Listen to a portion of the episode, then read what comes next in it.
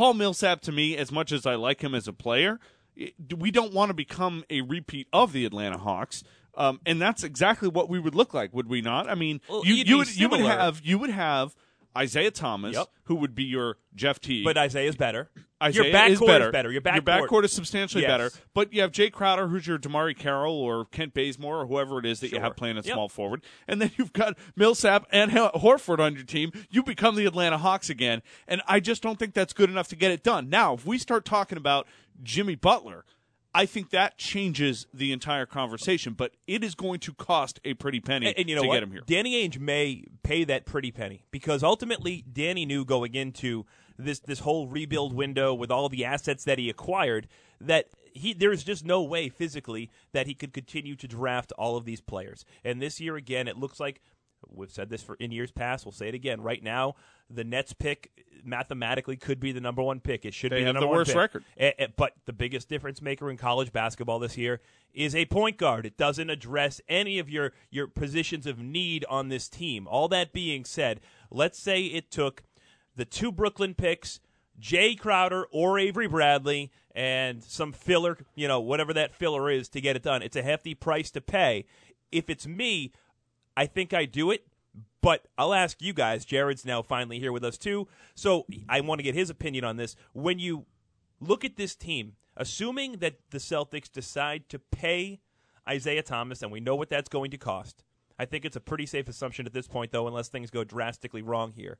If your big three and your three max contracts, because that's all you can really afford, go to Isaiah Thomas, Al Horford, Jimmy Butler, how far does that get you? I well, and before Jared says anything, eh, because I, I just want to make this point before I lose it, because I'm dumb and I, I tend to lose where I am in life. Uh, I think I've already lost where I am in life, quite frankly. Anyway, you talked about a point guard being available as the sort of the top pick. Now we all know that there's sort of a one through six in this draft that are all sort of similar in terms of their skill level. Sure. But let's assume that it is a point guard. That is the exact position that the Chicago Bulls need to fill.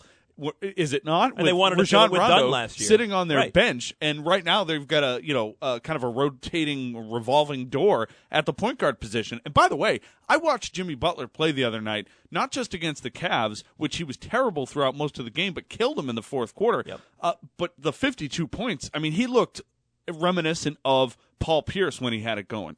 And I'm not saying that they are the same player. No, but they're very but similar. they are very similar in They terms are. of their abilities. Doesn't it seem to you though that like if the, if they wanted to trade Jimmy Butler now, they could go to Minnesota and just get Kris Dunn? But Kris Dunn's had a horrible first half of, his, of the season. Yeah, but if And they still loved him that much in the draft, they could easily just say, you know what, we're going to take the risk because we don't want Jimmy Butler here. No, they- but I'll tell you what, uh, NBA general managers love the unknown. They love the unknown. And right now, won't Bulls fans, if they trade their number one player, aren't Bulls fans going to be a bit underwhelmed at the return of Kris Dunn? Now, if Kris Dunn had come in and lit it up through the first two or three months, absolutely. But now you've got to sell your fans on his upside, as opposed to selling your fans on a top lottery pick. But in addition to that, and I agree with you, I do think that, you know, the Bulls were really high on Dunn. So were the Philadelphia 76ers. You know, so there are moves in addition to what they could make, even if they decided to trade with, with Minnesota. So there are some options. But I think from a pure talent standpoint, whatever package they get from the Celtics will be a lot more ready to play basketball today than Kris Dunn really is. And maybe they think his future or his ceiling is off the charts.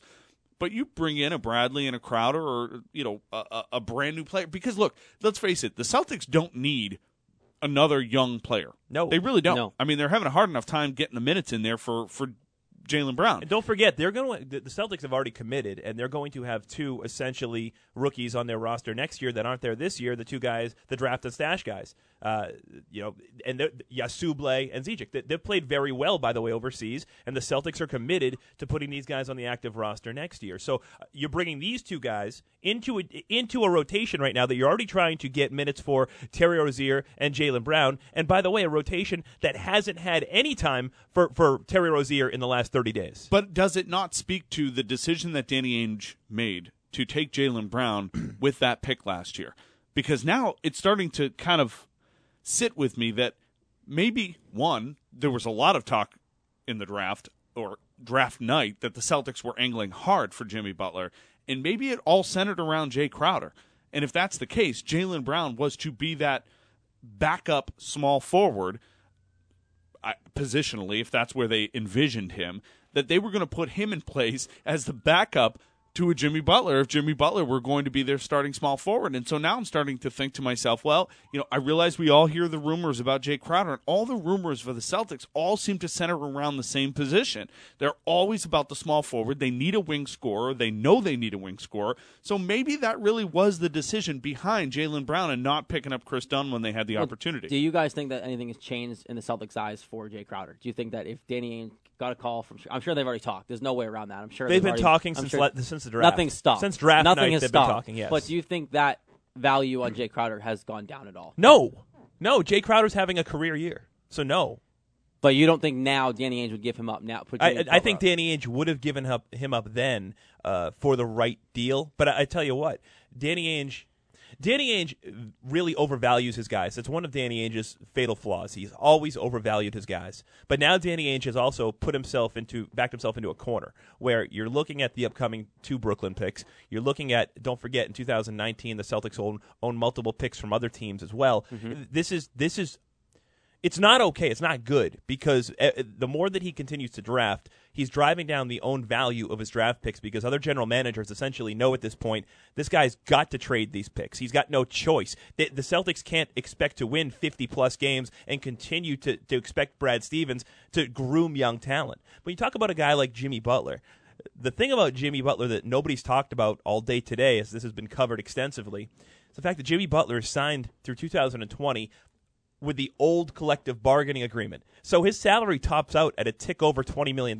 Jimmy Butler now essentially is a deal. He's a bargain at that old CBA rate. For the next three years, you are getting a steal. You are trading away a steal because nobody is uh, besides Isaiah Thomas has outplayed his contract more than a guy like uh, like Jae Crowder, and, and that's the thing that everybody loves about Crowder. He has drastically over overplayed his contract. But So the is David- Bulls, so is but, David the, Bradley, but, too. But the Bulls are clearly in a rebuilding stage of their own. So I mean, what do they- you do with Dwyane Wade? But are Well, they but- though? but- They're- Because are Dwyane Wade want to get stuck in a lottery No, team? but Dwyane Wade's going to retire. Let's face it. Dwyane Wade's going to retire. They no, know he's not. Yes, He's going he to, is. he'll go to Cleveland on a on a on a min deal. Yeah, he might go on a min deal. You're right, but I but my my assumption is he's going to play out his string and say, all right, you know what? Either trade me, somebody's going to make it a salary dump, and then he's going to re-sign for a minimum deal somewhere, you know, mid mid season, either this year or next year.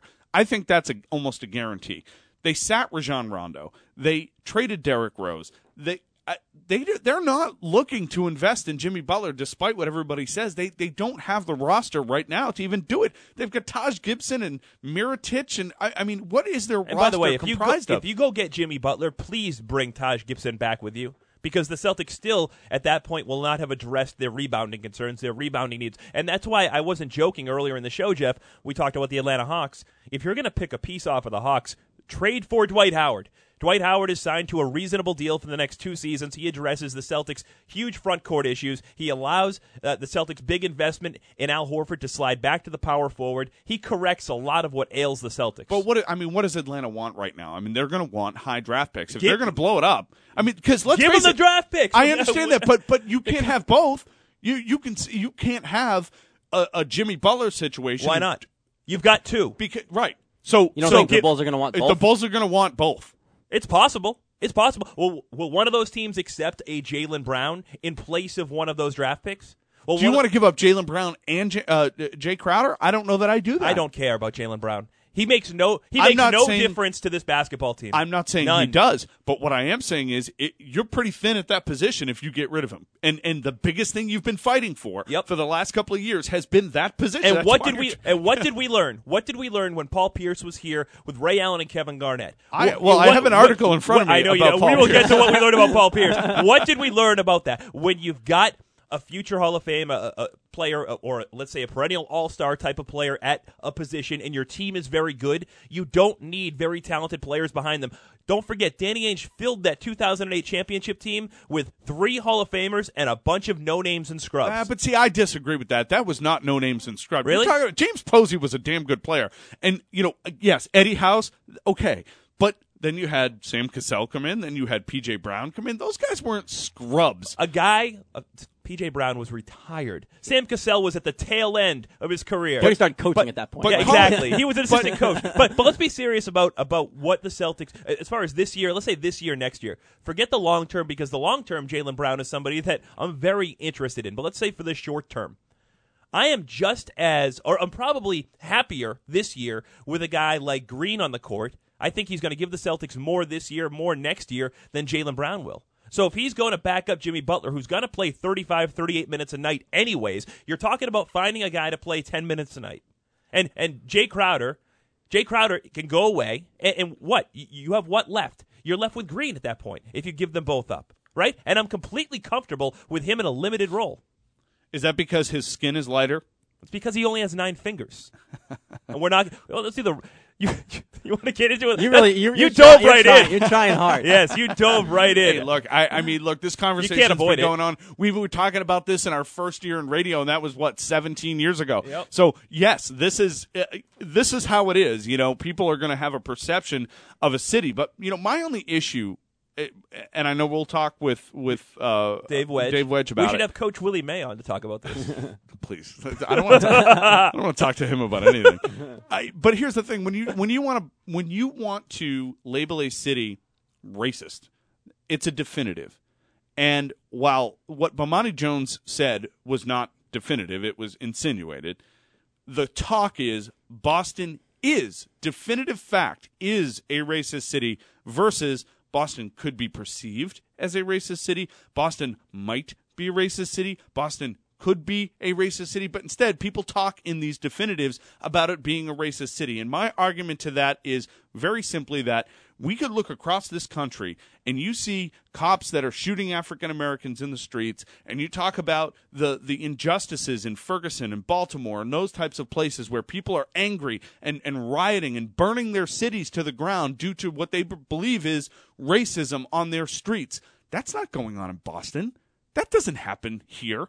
And frankly, it's ridiculous to even put us in the same category at this point as any of those cities that that may or may not have that problem. One of the oldest expressions in the book, and one that you've probably taught your children, and I try to teach mine, Jeff, is that first impressions are lasting. And it's such a fact. Look, the impression of Boston for years and years and years and years and years is that it's a racist city. Although most of what caused that impression is probably gone now and been eliminated, and you've had enough black athletes come through here in the last 15 years and tell the world how much they love it here, it doesn't matter because that impression has lasted. It has staying power. So unless you're an athlete that has come here, played here, lived here, and experienced it for yourself, unfortunately, you've heard it growing up your whole life. Your friends have probably talked about it their whole lives. Your AAU teammates their whole lives. That Boston is a racist city. Yeah, it's a narrative. So, if you he- if you hear it enough, it becomes it becomes a truth. perception becomes reality. Absolutely. But but that said, So how do you change people- perception? Be, can't people look at the at the reality as it is, regardless of what your perception of something is? Dig in. Do your homework. People just live off of you know what Do you people think say. Bomani Jones does his homework? Oh, Does no. he strike you as somebody that, that you know sits up and does it does show prep for hours? No. Bomani Jones? No, but- really. Here, it's, it's just you're dragging me down. Here. I'm trying. You're dragging me down. Look, I'm trying. But- I'm, I'm trying to trigger a couple of responses from you. I know now. you are. I know you are, and you're not. You're not going to get it. You're just not going to get it. But if you look at what Bomani Jones said, being Yeah. you know, we all know what that's about. Well, then what is it about for Isaiah Thomas, who wrote that article Yeah. on the Players uh, Tribune. Tribune, saying, you know, uh, I love this city. I love the way I felt when I came here. The people that fought hard, and again, I know there have been white players. The Gordon Haywards, the Kevin Loves that have been talked about. Of course they here. have. They're talented free agents. They're Right. talented trade targets. But but in Cleveland, Cleveland of all places, where they traded for this guy, they traded black players to get a white player. Are people throwing their arms up?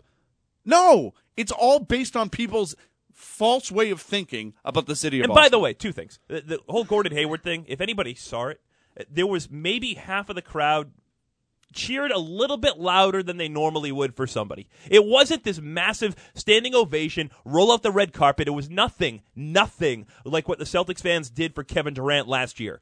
When the Celtics fans mobbed Kevin Durant la- la- last year and showed that man the love, and then Kevin Durant said after the game to Celtics reporters that he loves it here. He's got respect for the city, and the whole place went nuts for the next 48 hours, thinking that Kevin Durant might sign here. If that sort of red carpet had been rolled out for Gordon Hayward, maybe this is a story that should have had some traction, had some legs. A few fl- fans that realized that Gordon Hayward is an upcoming free agent. He's been a Celtics trade target. Acknowledge the fact that a talented player was in the building. It wasn't this overwhelming response that it's been made out to be. Well, now here's my other question because I think that Jae Crowder's point, however, is a legitimate one. I don't think it's based in race. I think Jae Crowder's point exactly? His point is that you shouldn't be cheering for the other team. It's just it's a it's a it's a respect. Did he say it last year when Celtics fans went Totally nuts? agreed. Did- Totally How agreed. about this year when Boogie was in town? But- he wasn't concerned about Amir Johnson's job. But again, you're you're making the assumption that what his statement was about was race, and I don't. ma- you're saying you're me? you yeah, I'm not. ma- No, Jay Jae Crowder. it was about basketball, Right. And the media turned it into race. correct. So Jae Crowder's point, I still believe, is a good one. I, I don't think that we should No, be cheering not a anybody good on one. the other team. Really? So you you you have a problem when Celtics fans cheered Boogie Cousins earlier this year? I- it- say come to Boston. I'm when not a Celtics player. fans. I'm not a When player. Celtics fans cheered Kobe Bryant. If I were a player, Chanting I- MVP. If I were a player, I'd have a problem with it. Yeah. You know what I say, say to Jae Crowder? Jae Crowder needs to either get better or man up. Okay? Because Jae Crowder He could knock you a out. big, I'm just I- saying. absolutely he could. That's why I'm behind a microphone 50 miles away from the Garden tonight. Okay, I can say what I want here. he, he might punch you. He might, but, But but but you know what? So that's what what happens tonight. Does Jae Crowder get a huge ovation? of course he does. Celtics fans gave him multiple huge ovations. He had a great game the other night. Every time he did something positive out there, it wasn't like every time Gordon Hayward hit a shot, Celtics fans applauded him. It was a mild acknowledgement prior to the game. That's all it was. I but I understand as a player his frustration I might know you be. know how players feel. yeah, I'm a player in a, in my own head. I know I'm, you are. I'm I know you are. I've seen you play, It's run not some good. ball before. I only played once, and I was like drunk. I think at the time, but it was and I was still pretty good. Ryan Rosillo was the star that evening. That's true. Ryan Rosillo was the star that evening. Although I, I'm not going to lie, Brian Uleski, he, he B you can play. He can play. He can play. But that aside, uh, Jae Crowder, I think, is going to get a pretty warm reception tonight, as he should. Can I say one one more thing before we go to break? When it comes to Jae Crowder, I, I think that Jae Crowder's response had a lot more to do with stuff that he might be hearing from Danny Ainge and his agent. I think Jae Crowder knows very well that he is on the trading block. I think he knows very well that this year is a year where the Celtics, if they're going to make a big move and trade one of these future lottery picks, it's probably going to be this year. And he holds a tremendous amount of trade value because his contract is so high, eh, so, so low, and he's overplayed that contract so well. Other teams always call for Jae Crowder. He does a lot on the basketball court. I don't think Jae Crowder wants to go anywhere. I think his feelings are hurt that the Celtics are considering trading him because he's done so much in such a short period of time here. That and being and said, he was traded here, too. he was uh, traded yeah. here, but he was traded from. He was the twelfth man on that bench. He never played for Dallas. All right, we're going to take a break. When we do, uh, when we come back, we're going to talk a little bit more about the whole race relations thing here in Boston. And if you ever thought that I could tie in uh, Paul Pierce and crapping your pants um, if, and, and make sense of it, then you, th- th- this is never. This is going to blow your mind. Absolutely blow your mind. We'll be back. ESPN New Hampshire, Hickman and Gilroy pregame Celtics. You're listening to Manchester's home of the Boston Celtics. It's ESPN New Hampshire.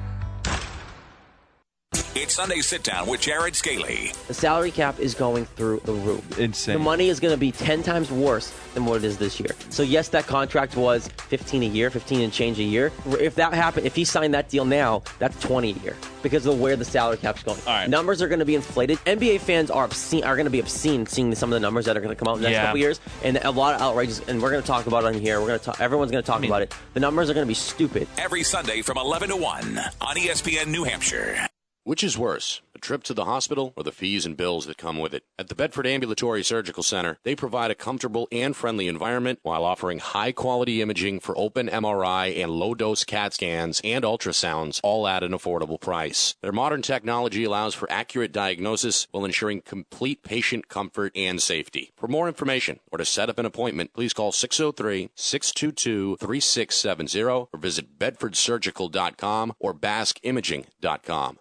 Hey, American Express card members, there's never been a better reason to get out and shop small in your neighborhood. Because now through December 31st, you could earn two times your rewards when you shop small with an enrolled American Express card. Learn more and enroll your eligible card today at americanexpress.com slash shop small offer. It always feels two times as good to support local stores, and now it's two times as rewarding. Prepaid and corporate cards, cards issued by other financial institutions. The Plum card and certain other cards are not eligible. Reward cap and other terms apply.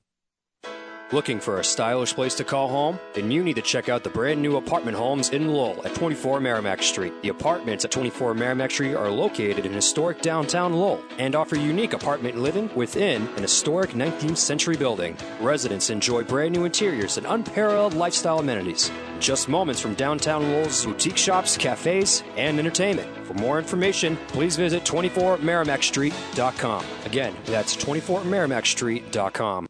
The money saving tip. Coming at you with another money making tip. How to save money effectively. Tired of overpaying for stuff? Then head to ESPNNHradio.com and check out the ESPN New Hampshire deals page. You can save up to 50% on deals from all your favorite local businesses and restaurants. Why pay full price when gift cards and gift certificates are only a few clicks away? So start saving now by going to ESPNNHradio.com and checking out the new ESPN New Hampshire deals page. You're welcome.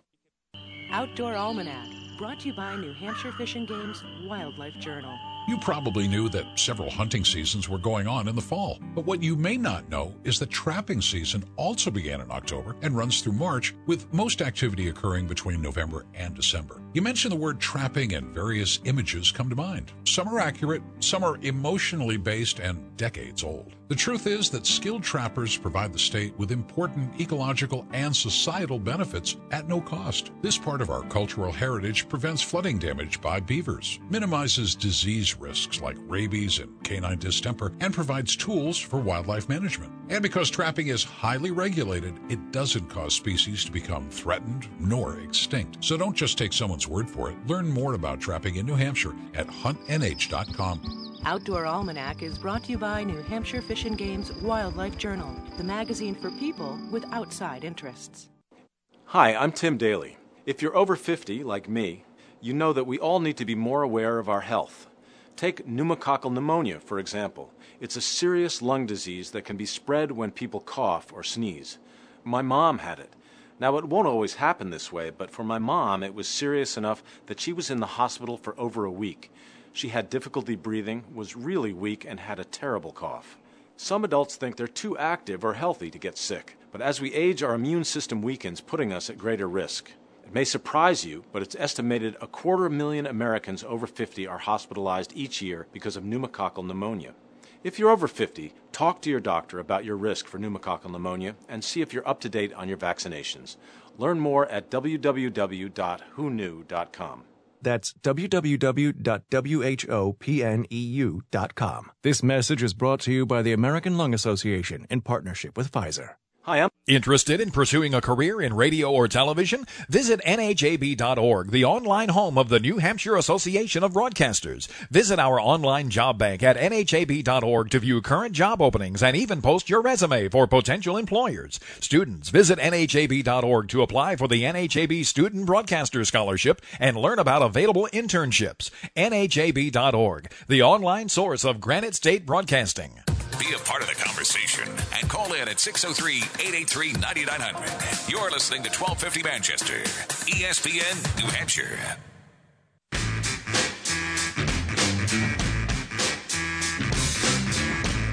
All right, Celtics, 76ers. It's a Celtics pregame show. Jeff Hickman, Patrick Gilroy, Jared Scaly in the house here for ESPN New Hampshire. If you want to join the show, give us your thoughts on all things Boston Celtics and, of course, uh, the recent story about Jae Crowder being angry at the fans for cheering the uh, aforementioned white.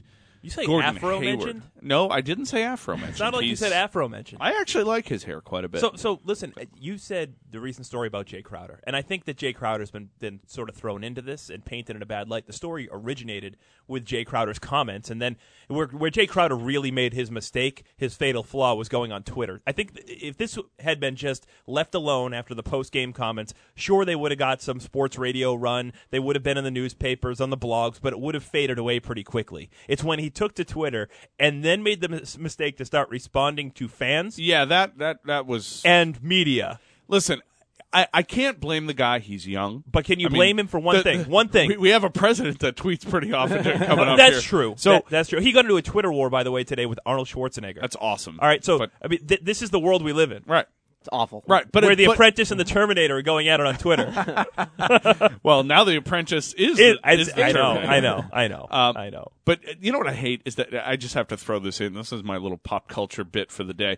But the the fact that Arnold Schwarzenegger had to have like a, a "You're terminated" as like a you know a, a catchphrase on that show because they, they couldn't re- pre- reproduce the "You're fired" from Donald Trump. Doesn't Donald Trump own that in some way, shape, or form? I think, I think he trademarked Probably. it. Everything he does. Yeah, I think he trademarked but still, it. I mean, it's just it's stupid. It is That's stupid. That's But That the show's show's going to last a year. A yeah, year. it's stupid. Maybe. It'll, it'll come back when somebody else gets into office in four years. well, here's the thing. My, uh, that's not going to happen. But Yeah, eight here- years of Trump. Yeah. Uh, Well, you just watch. You didn't think there was going to be four years, and I called it. I don't know how many months. I. I mean, like a year. I've, in I've got. I just want to throw that. I owe out you a gold star. It's in my car. So before we get out of here, Sure, put it I'll on your take forehead. it. I'll take it. It's the best thing I'll get. We'll put on your license plate. yeah. Uh, so my point being about Jae Crowder, though, is yes, he took to Twitter. Yes, he argued with the fans, and yes, I think he had some legitimate gripes. Saying he wanted to leave Boston to me was the one part Yeah. of that whole thing that you just don't do because now the same fans that you are blaming for you know cheering for the other guy. Yep. You've now got them to look at you in a bit of a different light. And before you were sort of the the heart and soul of this team, right? Now the team is look the the fans are looking at you saying, "Hey man, you really want to go?" Are they though? Are I feel like most Celtics fans probably just overlooked it. They're like, whatever. We, we still love them.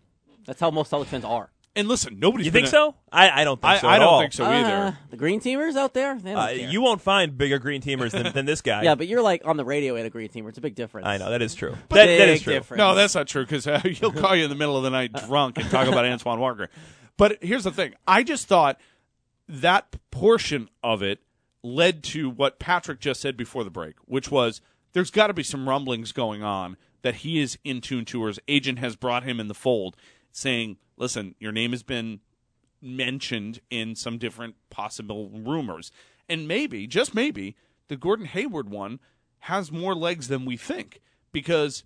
maybe that's why of all the players that have been mentioned and cheered, you know, we talked about Kevin Durant, Boogie Cousins, and whatnot. Maybe him being the the the the one sore spot for Jae Crowder, maybe that is the reason why. Yeah, but I'll tell you what, when you talk about Gordon Hayward, the one thing that doesn't compute there about potentially trading for him as opposed to him being a free agent signee, the Jazz are pretty good. The Jazz are pretty good, and it looks like they're going to be a playoff team this year for the you know, and be a playoff team for the foreseeable future. So I don't think that Gordon Hayward is going anywhere this year, even without him giving the Jazz some sort of a guarantee that they're he's going to re-sign there. I, I, don't think that the Jazz are interested in moving him. I think the Jazz at this point in their development are a team that's certainly looking to be a playoff team. So yes and no. I see your point, Jeff. But when you talk about the Utah Jazz being a trade partner, I don't think that they've got any interest in blowing that team up.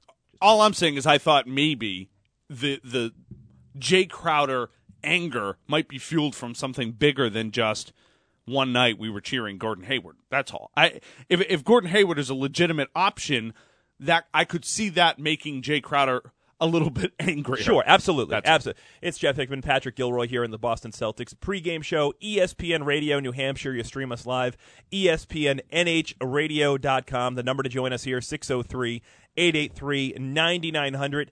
Going out to those phone lines right now, let's bring in our good friend Dave Wedge, author, writer. This guy wrote Boston Strong, which, as we all know, became the movie. It's just Patriots Day. It's unbelievable the stuff that this guy's accomplished. And the best part is, Jeff, he, he's a young guy that's kind of like us. You know what I mean? He, he's what are you about forty years old, Dave?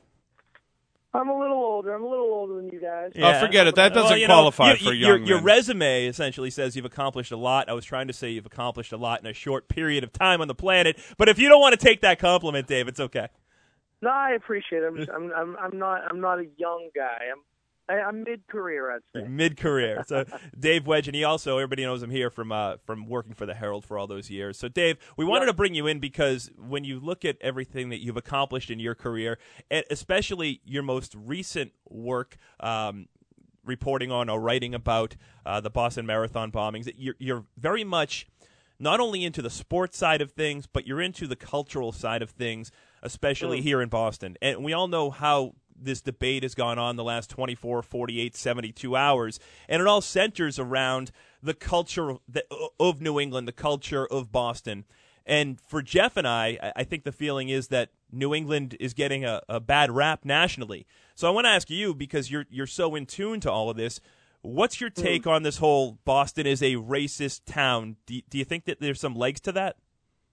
Well, I, I, I'm unfortunately I do, but I think it's a problem nationally. I mean, I think there's a you know we have there's there's racial um, unrest and, and racial debates going on all around the country. It's not a unique to Boston thing. I think that Boston gets uh, the spotlight shown on it a bit because of some of the history here in the city, and unfortunately, it goes back to the busing in the 70s, where Boston had some of the worst racial problems really that the country's ever seen. Um, that said, the busing uh, issue was a very progressive issue at the time, and that's why it gave Boston that reputation because it was so progressive that no one else around the country was doing this. You know, a federal judge forced young white kids and young black kids to be bused into um, a neighborhood, a different neighborhood where they would be the racial minority. That was a new thing at the time, and the rest of the country sat up and took notice. And the people here in Boston, black and white, took great, um, great objection to that. You know, the, the folks in the black community, um, some of them wanted their kids going to better schools, but they didn't want their kids being bused across the city. And with the white folks, uh, they were like, "There's a great school right down the street. Why do I have to go across town to a, to a, a an underperforming school in a black neighborhood?"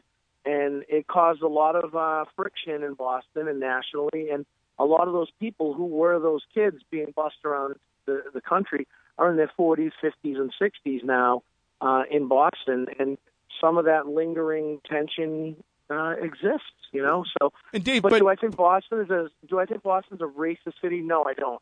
I Well, there's that's- racist that- people in every city. I was just going to ask that question because it seems to me that the, the greater narrative seems to speak in more definitive terms, which is saying Boston is definitively a fact a racist city versus you know Boston could be considered, Boston could be perceived. It it never has that qualifier. And I guess what I my question to you is as you've seen over the last I don't know how many years in sports, it seems that the race issue always comes up. I remember before Kevin Garnett got traded here, it was because he didn't want to come to Boston because it was a racist city. Um, and, and, and that was sort of shocking to me just even back then because I, I never felt that way about the city I lived in. Um, and now across the country, you see racial tensions, as you mentioned, flare up in many cities, uh, Baltimore just being one of the few. And and yet No, you, I- you don't hear that when you start talking about free agents going to the Ravens, or you talk about you know St. Louis or the places it, it, that that tensions have have risen there. So why is it that Boston is the exception to that rule? I think it's because of what I said. I think it's the history of the city with the busing. I think that's where it started. And also, you know, we have a reputation of being a very um, white Irish uh, power structure, you know, with, with the politicians. I mean, look, eh, almost every mayor in the history of Boston has been an Irish, a white Irish guy. And uh, right or wrong, a lot of people around the country perceive that as, um, you know, a racist power structure.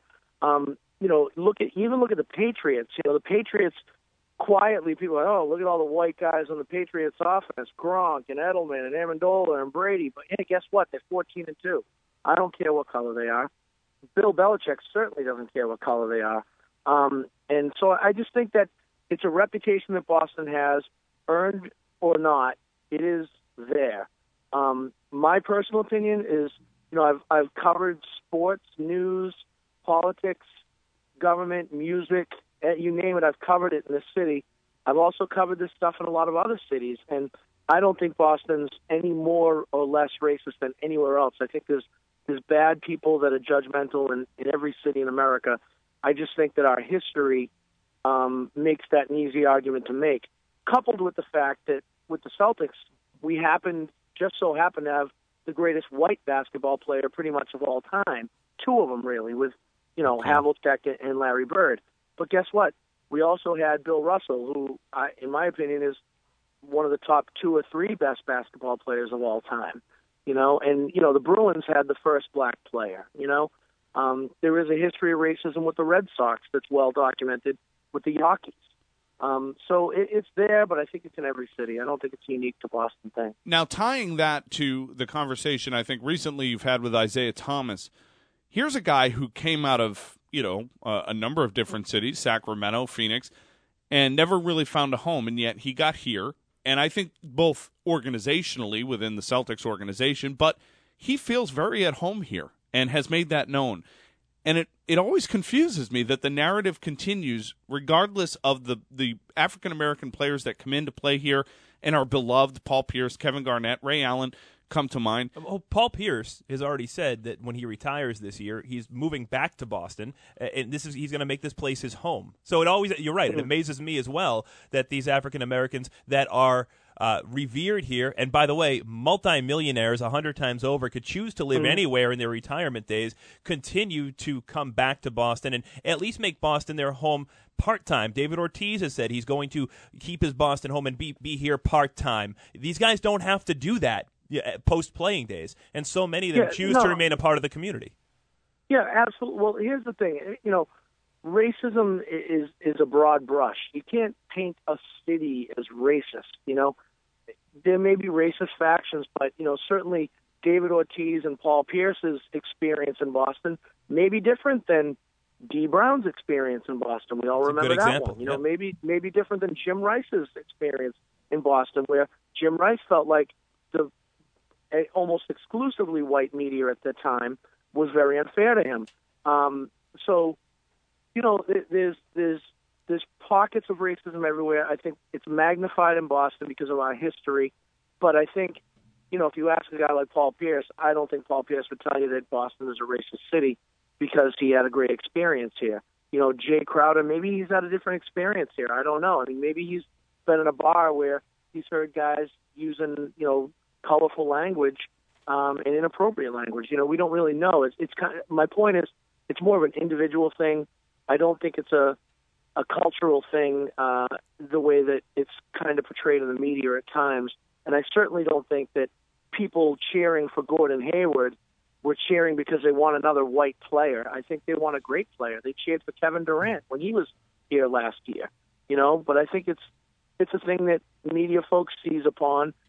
It's kind of low hanging fruit. It's like, oh, look at the Boston people cheering for the white guy, and you know they hate the black people. I think that's an easy argument for people in the media to make. So was unfair. that uh, was that out of line then for Bomani Jones to say?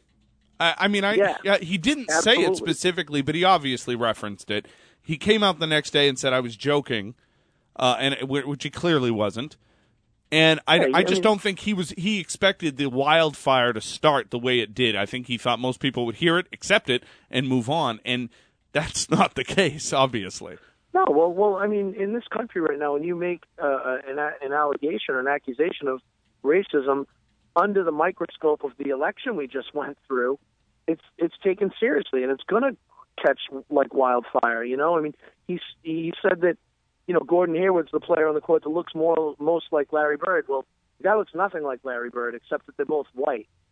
You know, uh, I, I think it was a ridiculous comment. He should apologize to the people of Boston, in my opinion.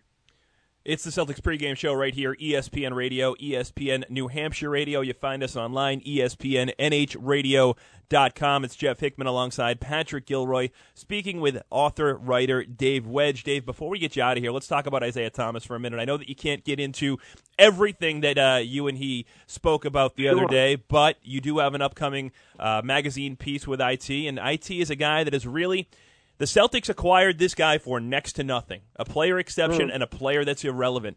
He comes here. What he's done in his first couple of years here is borderline historic, now number five in the NBA in scoring at 27 and a half points per game. Yet, he's a guy that his contract will come up at the end of next year. He's drastically under, underpaid right now. Uh, far overplaying his his contractual value, and he's somebody that has not been shy about expecting, in his words, a team to back the Brinks truck up. He is going to get a max contract somewhere. Usually, when you've got a guy a year, year and a half away from their next big payday, if they are a big part of their current team's future, negotiations would have started by now. We've heard nothing about negotiations with the Celtics. And we've heard a consistent storyline when it comes to Isaiah Thomas, where it seems like half the fan base wants to keep him here long term. Half the fan base still doesn't think that this guy is a building block type of type of guy. Uh, well, I, what do you think? I think that I think the latter half is out of their minds. I mean, he's he's proven that he's a legit NBA All Star. He is a guy you can build a team around. Um, you know, you heard LeBron James's comment the other day, like you know, people in Boston they do have a legit star, and his, you know his name is Isaiah Thomas. Um, I'll tell you from my conversation with him, um, I'm, I'm doing a piece for Where uh, Where Boston magazine that'll come out in the uh, March issue, and I found him to be one of the you know I've interviewed a lot of celebrities and a lot of athletes and you know world leaders in my time. One of the most humble, nicest guys I've ever met in my life. Um, he was um, really, really uh, appreciative of what he has here in Boston and the way things are going with his team. He loves Coach Stevens, loves his teammates. More importantly, all the people in the Celtics um, organization really uh, appreciate what they have in Isaiah Thomas. They know they've really found a diamond in the rough, and there's a guy here that um, can be the face of the franchise for many years to come. Um, I, I believe that to be the to, to be the case. So I, I think they'll get it done. I think they're going to keep him here and build a team around him. You know, you add one more superstar to this team, and now you are talking about a potential championship uh, team or at least a contender. Well, Dave, we really appreciate you taking a few minutes and, and hopping on the show with us. Do you want to tell the fans where they can find your stuff, your book? Is there anything out there, a website that people should go to? Well, yeah. Well, I mean, you know, Patriots Day is the movie that uh, you know they they used our book Boston Strong for that, and that movie comes out next Friday. So I, I encourage people to go see that. It's about Boston Marathon bombings. Um, our book uh, was was about that. Um, I wrote it with my co-author Casey Sherman, and if they want to check us out, you, they can find us on Facebook, um, facebook.com slash Boston Strong Book, and I'm on Twitter at Dave Wedge. So um, and they can find out all, about all our new stuff. And we're we're writing uh, the Pete Frates story right now. We're, awesome. we're we're almost done with that. That's uh, the the Boston College baseball players started the Ice Bucket Challenge. So it's awesome. That's look, good stuff. Look for that one in the fall. We appreciate you taking a few minutes, Dave. We'll uh, we'll talk to you down the line. Thanks, guys. Thanks, Happy Dave. New Year. Same to you. There's Dave Wedge uh, from the Boston Herald, uh, author, writer. He does a little bit of everything. Writes for Vice, and uh, I really wanted to get somebody different, somebody unique on the show tonight that has a unique perspective on this whole racial thing in Boston. Because I, I think we've heard all the same players, the same voices, the last 48 hours. It's Jeff Hickman. It's Patrick Gilroy. It is the Celtics pregame show. When we come back, Jeff has got a special treat for you guys. And if you feel like chiming in, we've still got a few minutes for your phone calls at 603 883 9900. We'll be right back. Christian and King. One game? Yeah, one game was ridiculous. One? It was ridiculous. You got ripped when you gave Ray Rice two. Two. Now you're going to give this guy one? Yeah, no, it's just and What's this guy. wrong with you? Yeah, this guy's really bad. Josh Brown's ex-wife told police of over 20 physically violent instances. Police were called on multiple occasions to the Browns' residence in Washington State, St. Louis, and New Jersey over the years. Jeez, three states. Come on. Weekdays, noon to 3 on ESPN New Hampshire Radio and streaming live on ESPNNHradio.com. Hi, I'm Liz. Welcome to Lowell Jewelry and Loan. The economy is pretty rough right now, and if you're looking for a short term loan, banks aren't making it any easier. Sometimes it can take up to 60 days to get approved. That's crazy! We truly are in the business to lend money and put cash in your hands instantly. Bring in any item and we'll give you cash. We also give you four months before making your first payment. Call or come see us today. Our reputation is impeccable. Lowell Jewelry and Loan on Merrimack Street. Looking for a stylish place to call home? Then you need to check out the brand new apartment homes in Lowell at 24 Merrimack Street. The apartments at 24 Merrimack Street are located in historic downtown Lowell and offer unique apartment living within an historic 19th century building. Residents enjoy brand new interiors and unparalleled lifestyle amenities. Just moments from downtown Lowell's boutique shops, cafes, and entertainment. For more information, please visit 24merrimackstreet.com. Again, that's 24merrimackstreet.com. Outdoor Almanac, brought to you by New Hampshire Fish and Game's Wildlife Journal. If you've got a little money left over from Christmas, let's talk about an accessory that all hunters, fishermen, and wildlife watchers should have with them binoculars. Not only can you see better with binoculars than the naked eye, whether it's 50 yards or 250 yards, you can see better with binoculars than through the scope of your rifle, which shouldn't be used as a spotting scope. Binoculars can cost from $50 to over a thousand. Plan on spending at least a few hundred. For my money, a good place to start is in the 8x32 or 8x42 power range. 7x35 would work as well. These will allow you to hunt, birdwatch, or look across the pond to the boat that's catching all the fish to see what they're using.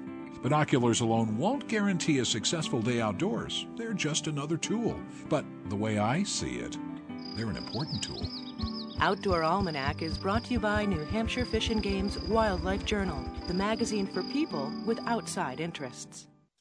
Outdoor Almanac, brought to you by New Hampshire Fish and Game's Wildlife Journal. When I think of my youth, I remember a stage of life that's vibrant and full of possibility. The same is true for our forests. A young forest is a light filled place rich with quickly growing trees, shrubs, wildflowers, and other plants. It may look unruly, but it provides food and shelter for a wide variety of creatures, many of whose numbers have declined in recent decades. In the past, wildfires and flooding created this young forest habitat by creating openings for fresh, new growth. Today, we have largely controlled those natural processes. The responsibility now falls on us to make enough new young forests so wildlife can thrive. Timber harvest, prescribed fires, and mowing can renew middle aged woods, making them younger and more vital. Do your part by supporting young forest projects on public and private land. Become a well informed wildlife advocate. Outdoor Almanac is brought to you by New Hampshire Fish and Game's Wildlife Journal, the magazine for people with outside interests. You're listening to the home of New England sports on 1250 Manchester. It's ESPN New Hampshire.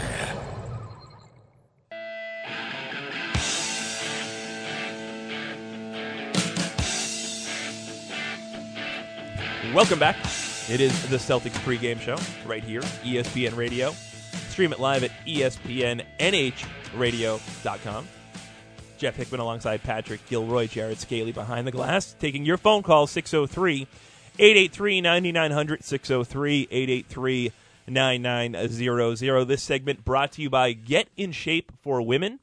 Uh, head on over to getinshapeforwomen.com. Find Get in Shape for Women, their Salem, a New Hampshire location. They are running specials as we speak. If you're a woman out there who uh, is looking to get in shape after the holidays, it's a great place to go. It's small personal training, one to four people per class, essentially. You sign up for three, four sessions a week. And they will take good care Have of you Have you signed up? If you're a husband looking to uh, promote health in your family, send your wife along, send your friends along. No, I- we also, don't- it's a, we it's- don't promote health It's in a my house. it's a great place to So, go. Jeff, if you want some free my, time, my, my son's my son's like, can I have a lollipop at six thirty in the morning? I'm like, sure, just shut up. But here, Just- d- eat got- that. That's what I sell for a living. I'll give you a bag of. Which is probably what leads to you know gastric distress. And speaking of gastric of distress. gastric Here we go. Distress- Here, Here, we go. Here, here is I wonder my if Get in Shape for Women is going to appreciate this segue. here, here is my yeah. No, I'm a little, sorry. A little, a little association here between. I'm, I'm sure. I'm, I'm sure that place segment is great. sponsor, I'm sure that place is great. And I, you know, I, I wouldn't know because I'm not a woman, so I haven't tried it. But I'm certain that uh, many women have probably come in and out of there and uh, done quite well for themselves. Uh, on the other side of things, though, for, as a, as a man, we've all dealt with gastric uh, distress, meaning you are in the middle of doing something. Maybe you're at an airport waiting in line to get your your ticket. Maybe you're just walking around at the mall and suddenly you feel that strange feeling in your stomach and you literally have to make a run to the bathroom. In fact, Patrick knows this all too well. Uh, he's had times on this show Mm. Yes. where he's not been able to participate. okay, so when I when I was here, uh, you know, he, Those he did moments this. we're able to get Patrick to shut up. That's, So- not, that's not him not talking. Celtics fans probably remember back in uh, the NBA Finals 2008, uh, where uh, Paul Pierce, in Game One of the NBA Finals, went down with an apparent knee injury, and many of us uh, probably cringed just as hard as he looked like he was cringing on the floor. Uh, because we were concerned that he had just blown an ACL and the series was going to be gone before it started. And if you watch him rolling around on the ground in pain, it looked as though that that was the case. Well, a theory has popped up, uh, NBA myth busting here, and I, I don't know. You got this from what, the ringer.com? The Ringer, yeah. A Okay. big website, by the way. This is out there today. Uh, ringer.com, uh, about six hours ago, put out the curious case of Paul Pierce and the wheelchair. If you remember, Paul Pierce was carted off the court by Brian Scalabrine and uh, Tony Allen and put into a wheelchair, which you then saw him in the background, uh, excuse me, in the in the locker room area in a wheelchair. And for most Celtics fans, that was probably one of the worst moments we've ever had. It turns out uh, that there is a theory that Paul Pierce suffered gastric distress during that game. Uh, and, you know, because many people remember Paul Pierce came back out of the tunnel not much long after he went back in a wheelchair and was jumping to get back into the game, came back into the game, and took the game over. New pair of shorts. New pair of shorts. Why was that new pair of shorts needed? There was talk that Paul Pierce may have crapped himself and was trying to hide the fact that he crapped himself. So when he went down, did he whisper in his teammates' ear, "You guys got to get me out of here"? Get, probably. the article that committed said, "Hey, he did a great job. He hit it well." Like, well, they, it, eh, you know that that was the talk him. of why they would sit him down, put him in a wheelchair, so that obviously you don't see any seepage, as they call it. and I'm sure. I, I hope many of you have either already eaten What dinner great- or great talk. So Yeah. here's the thing. This is on the Ringer today, and I have to wonder. I mean, Paul Pierce is made available to the media before and after each and every Clipper Are they- game. are they this ask is a national website. No. Somebody's going to No. ask the question. No, there's Who? absolutely going Who's to be. gonna ask this No, question? there's got to be a goofball reporter out there in LA. There's got to be somebody that is going to step up. There's got to be a website. There's got to be TMZ might be at the game. Somebody who's going to the game tonight just to ask Paul Pierce this question. It's a good this thing cannot this go isn't a- unaddressed. It's a good thing this is not an article about like Bill Belichick. Can you imagine him Oh. at a, pre- a press conference and someone asking him and him being like, "Hey, did you? Uh, Uh, we're on to we're on to Cincinnati. We're- I gotta I gotta I gotta crap my pants. I gotta go to the Imagine that bathroom. though. That is that that would be a very embarrassing moment. It's the NBA Finals. He was probably and you know, nervous. we, we I was gonna say we probably use that term like, oh my god, it's game one of the NBA Finals. I would crap my pants. He actually did it. That's why he's a champion. Pierce is in, hey, Pierce is in Boston on Super Bowl Sunday. So. There you go. All right, so uh, tonight Celtics Sixers. We didn't really get a chance to break this matchup down, but no one really cares because the Sixers are worth the same thing that came out of Paul Pierce's rear end in Game One of the NBA Finals. I'm Jeff Hickman. He's Patrick Gilroy. He's Jared Scaly. I hope you behave yourselves, and we'll talk to you again very soon. Have a great night.